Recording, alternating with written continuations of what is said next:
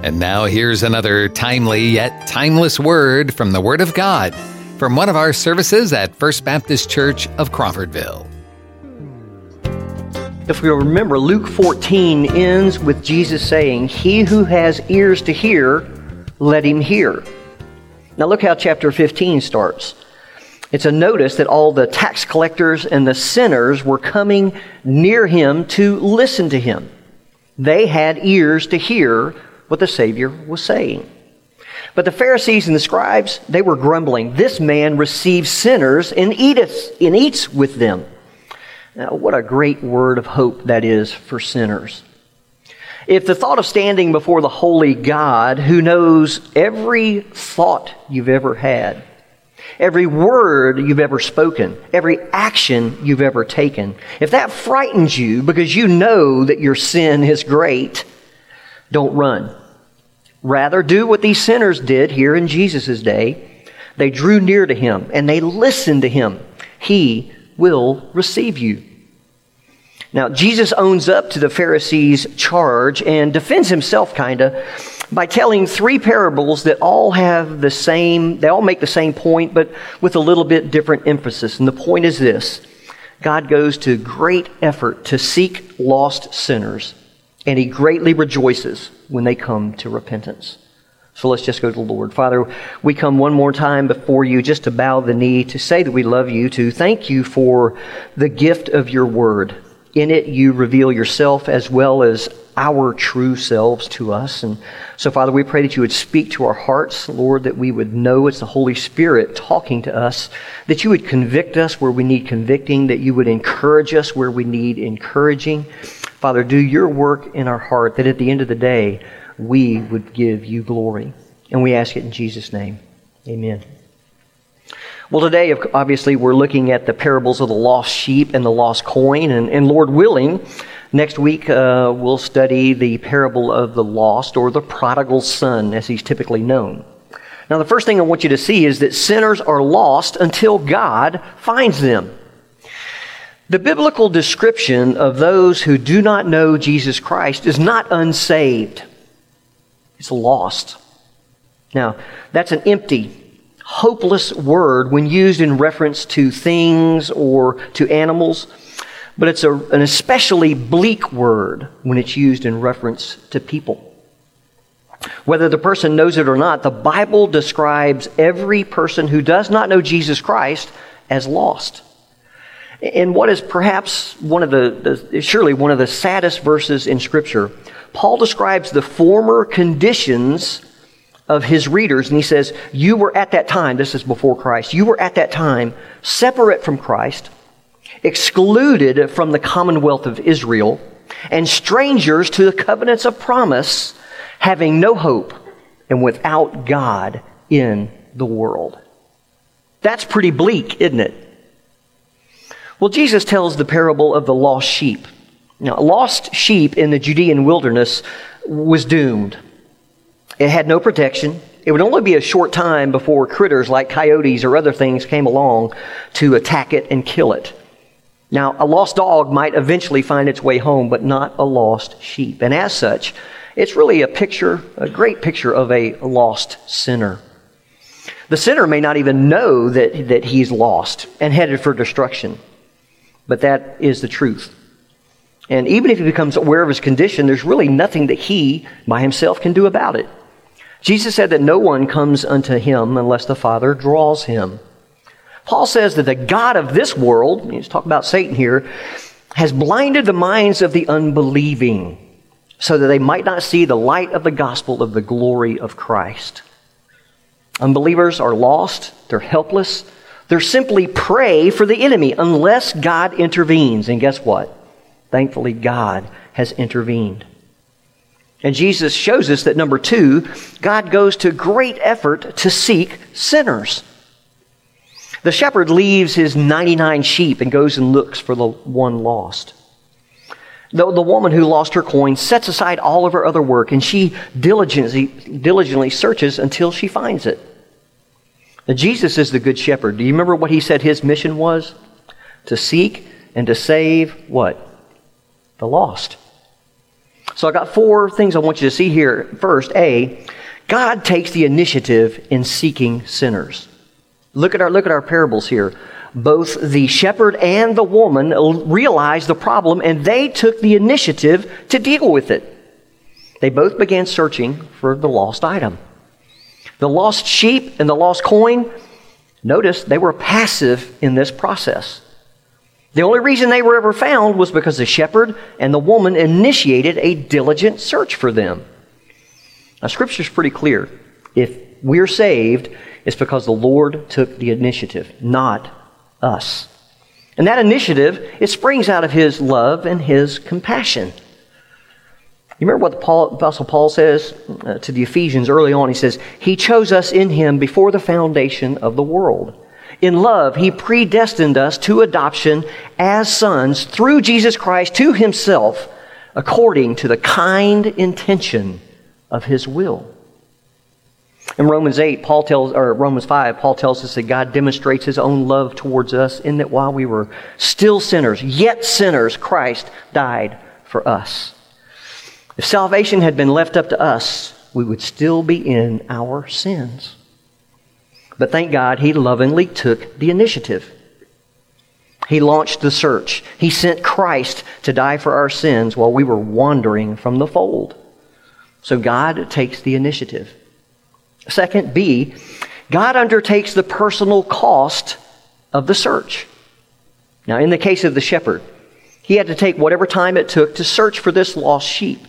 He had to expose himself to the dangers and the perils of the wilderness and the weather. The same lions or wolves that stalked his sheep might stalk him as well. He had to go without sleep because the longer that sheep remained lost, the greater the risk of his destruction. In the case of the woman and her coin, everything was set aside until she found that coin. Her shopping would have to wait. Her, her meal preparation was postponed. She didn't get to go to the water and draw well and chat with her neighbors. She didn't go to the stream to do her laundry. Her one consuming focus was on looking for that lost coin, no matter how much effort it took. Now, how many of you can identify with this woman? When you lose something, even if it's not great value, you just kind of go crazy until you can put your hands on it, right?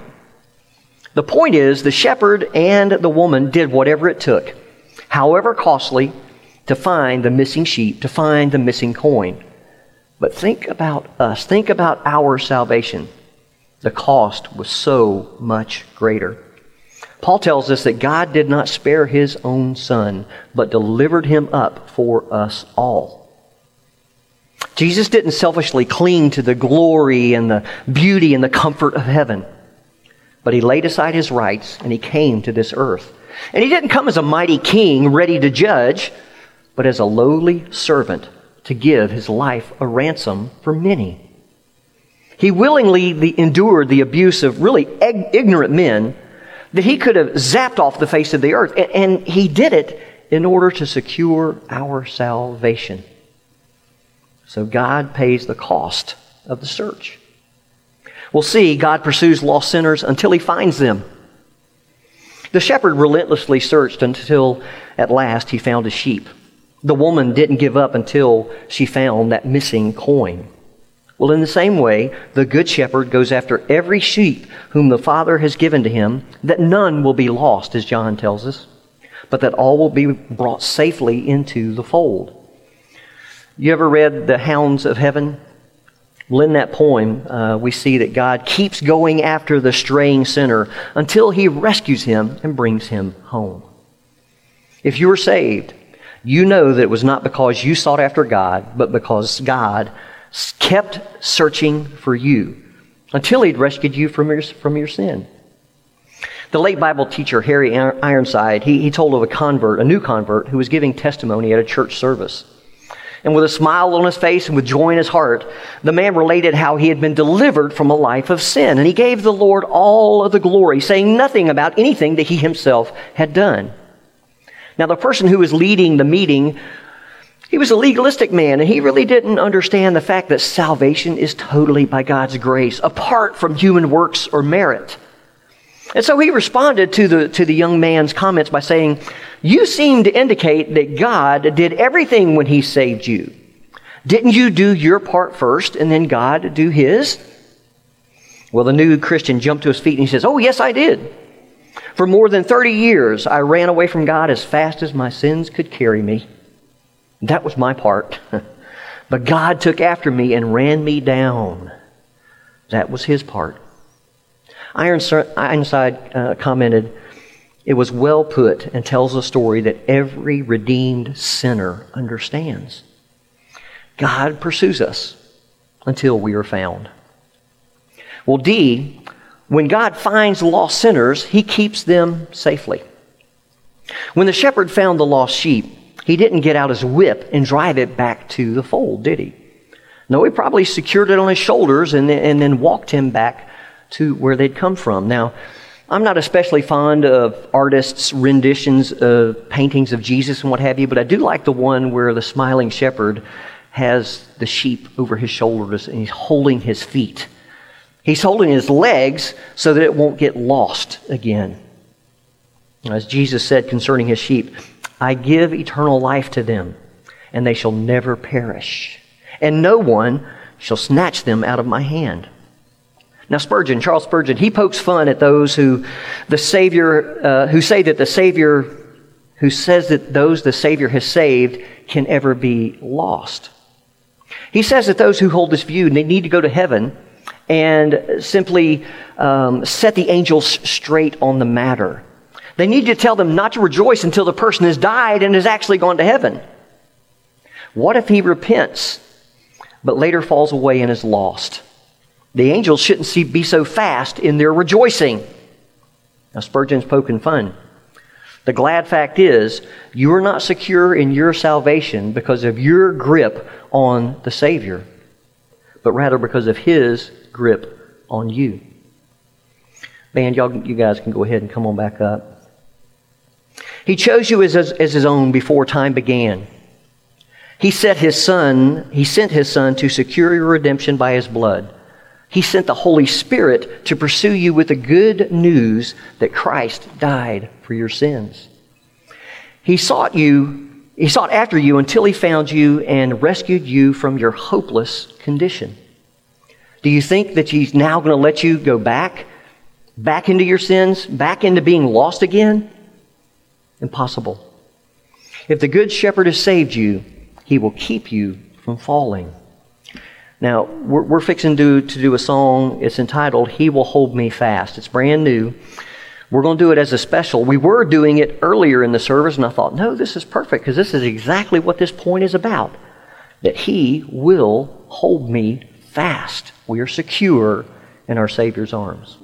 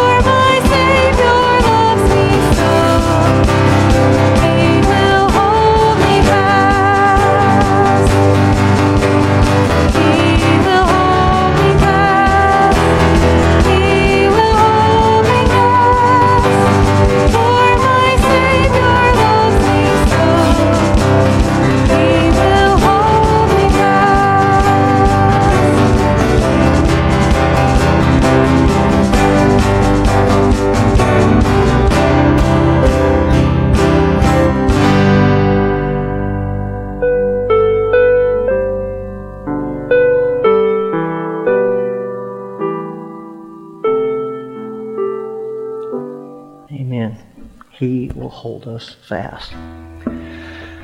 Now, before I move on to the next point, uh, I want to apply this point that goes to that God goes to uh, great effort to seek lost sinners. If He so seeks lost sinners, should not we? If our Lord came from heaven to seek and to save the lost, shouldn't we pray? Be, we be praying often, Lord, use me to be Your instrument in seeking lost people with Your good news. Rather than avoiding sinners, we should be pursuing them, not to run with them in their sins, but to rescue them from this evil world. Ask God to burden your heart with the lost, to give you opportunities to pursue them with the gospel. Remember, Paul tells us that the, that the gospel is the power of God unto salvation. So we've seen that sinners are lost until God finds them. And we've seen that he goes to great effort to seek and save them. And the third point here God rejoices greatly when lost sinners come to repentance. Now, there's a marked contrast in the text between the grumbling of the Pharisees and the scribes and the great joy, both in heaven and on earth, when the lost are found. Note verse 5, rejoicing. Verse 6, rejoice. Verse 7, joy. Verse 9, rejoice. Verse 10, joy again. Heaven's already filled with joy, is it not? But when a sinner gets saved, it seems that they throw a party. this is just what the father of the prodigal son did. We're, we're, looking forward to next week. You remember when he tells his older son, We had to be merry and rejoice. For this brother of yours was dead and has begun to live, and was lost and has been found. Now, note two things. A, God's joy is over sinners who repent. It's not over the righteous who need no repentance. Now, in these three parables, I believe that the lost sheep, the lost coin, and the lost son, they all represent those lost tax collectors and the sinners who were coming to hear Jesus and who were getting saved. The 99 sheep, the nine coins that were not lost, and the older brother who never strayed they all represent the Pharisees and the scribes. They're not in the fold, they're not in the household of faith, but in the household of Israel, made up both of those who are saved and those who are not. Now, it's not that they didn't need repentance for themselves, but rather they thought that they didn't that they were good enough to not need repentance period. So Jesus is using irony here to show them their self-righteous pride especially in the case of the older brother who couldn't bring himself to rejoice at his brother's repentance. He is simply a mirror of the Pharisees. We see the same thing back in Luke 5 32 when the Pharisees grumbled because Jesus was eating with sinners at Levi's house. Do you remember Jesus' response? I have come to call the I have not come to call the righteous, but sinners to repentance. The Lord hates pride. And so the Pharisees, they were just as sinful as the more outwardly notorious sinners that they despised. But they were blind towards their own hypocrisy and pride. Jesus also confronts them in chapter 16, verse 15, when he says, You are those who justify yourselves in the sight of men, but God knows your heart. Jesus, he, he, hits the same thing in chapter 18, verse 9, when the, the publican and uh, the Pharisee, uh, they go to the temple to pray. And, he, and, and, Jesus told that parable because the Pharisees had, had trusted in themselves and that they were righteous, and they viewed others with contempt. So the righteous here are the self righteous who need to repent just as much as the tax collectors and the sinners, but who are blind to their need. Now, repentance means turning to God from our sins. And such repentance is God's gift. It's not a work of man.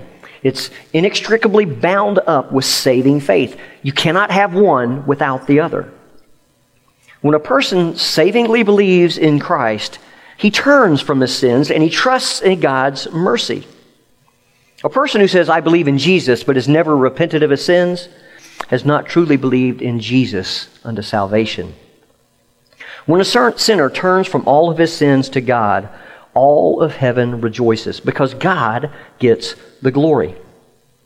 But when the self righteous person continues in his self righteousness, that person gets the glory, and God is not pleased. Well, B, God's joy is shared by the angels in heaven. Peter tells us that the angels long to look into the matters of our own salvation. The angels, they revel in the glory of God, and God is glorified, glorified in His sovereign grace, secured by the death of Christ and revealed to undeserving sinners by the Holy Spirit. Now, the angels also rejoice because they know the, the terrors of hell that would overtake the lost sinners were it not for God's redeeming grace. They know the joy of God's glorious presence in heaven where those rescued by the Good Shepherd will spend eternity. Not one that the Father has chosen and given to the Son will ever be lost. Or else Satan and his evil forces would rejoice, and the angels in heaven would mourn. But the angels rejoice when a sinner repents because that sinner will now spend eternity glorifying God and His grace for all eternity. Again, let, let me apply this. If God so rejoices when sinners repent, shouldn't we? The things that make us happy, they reflect our values or, or what we consider important. Do we rejoice when our stocks go up and we make a killing? Do we rejoice when we get a new car? But when we hear of a sinner getting saved, we say, oh, that's nice. God greatly rejoices when a sinner repents. The angels join in that rejoicing. We should too. Now, these parables show God's concern and compassion for sinners, but not for sinners just in mass. In other words, not considered all at once. No, uh, but for sinners, individual sinners. The shepherd, he goes after one particular sheep. The woman who's lost a coin is looking after one particular coin.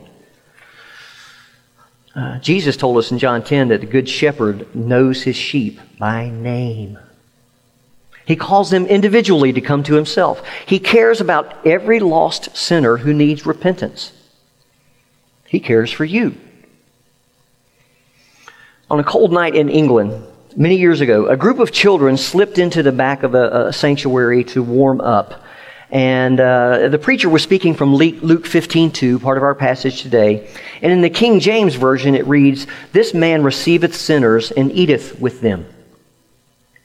Now, afterwards, one of the children, a girl of about eight years old, she went up to the pastor and said, Pardon me, sir, but I didn't know that my name was in the Bible. And he asked, Well, what's your name? Edith, sir. And he goes, Oh, I'm sorry, Edith this is not in the Bible. Oh, yes, it is. I heard you. You said that this man receiveth sinners and eateth with them. You get it? Although she had misunderstood the text, what had she done? She had applied it to herself personally. If you know that, you are, that there are sins uh, in your heart that need God's merciful forgiveness, maybe you need to put your name in there. This man receives sinners and Michelle and Jeremy and Wally and Penny and Bill and Sherry, whoever, with them. He'll receive you today. Now, if you'll join those tax collectors and the sinners and draw near to Jesus and listen to him, you will know the joy of singing, I once was lost, but now am found. Let's pray. Father, we thank you once again for your word. Uh, we pray that it would do its work in our heart to draw us to yourself. Father, that uh, when we walk out of here, we would look more like your son, Jesus. And so we pray that, uh, God, in this moment, that you would do that work in our heart, and we'll give you praise and glory for it. It's in Jesus' name we pray. Amen. There comes a point in everybody's life where you realize that you're lost. Not unsaved, you're lost. You have nowhere to look. You've tried, maybe you've tried, um, you know, all the things that the world has to offer. The little illustration I used by Harry Ironside, that man said, Yeah, I ran away from God as fast, for 30 years, as fast as my sins could carry me. But then he overtook me. Maybe you realize this morning that you are lost and you need to be found. Wouldn't you, be like to be, wouldn't you like to be found by God through His Son, Jesus Christ? It's clear. Jesus is talking about those who repent. Turn from your wicked ways. Turn from this world and say, God, I'm turning to you. I trust you. If you don't know Jesus as your Lord and Savior, I encourage you this morning, take that step. Ask God to forgive you your sins. Trust in Jesus Christ, your life. If you're a believer, uh, I just hope that this is encouraging for you to understand that yes, there's lots of lost sheep out there. There are lots of lost coins, and God has determined that we are the means, the gospel is the means of finding them. So we, we don't need to be this way towards them. Jesus never did this to anybody, even a man who had leprosy. What did Jesus do? He walked right up and he touched the man. Our job is to be with sinners, not to chase the world along with them, but to rescue them from this world through the gospel. It's nothing we do. This is God's work. This is the mystery of the gospel. I hope you're doing that in your life. If you don't have that vision, if you don't have that, that inside feeling then you need to pray to God to open your eyes and let you see the world, let you see the lost as He sees them. Ask Him to give you eyes of compassion and love for the lost. Thank you for joining us for this podcast from First Baptist Church of Crawfordville. You can find more information and follow us on Facebook or visit our website, crawfordvillefbc.com.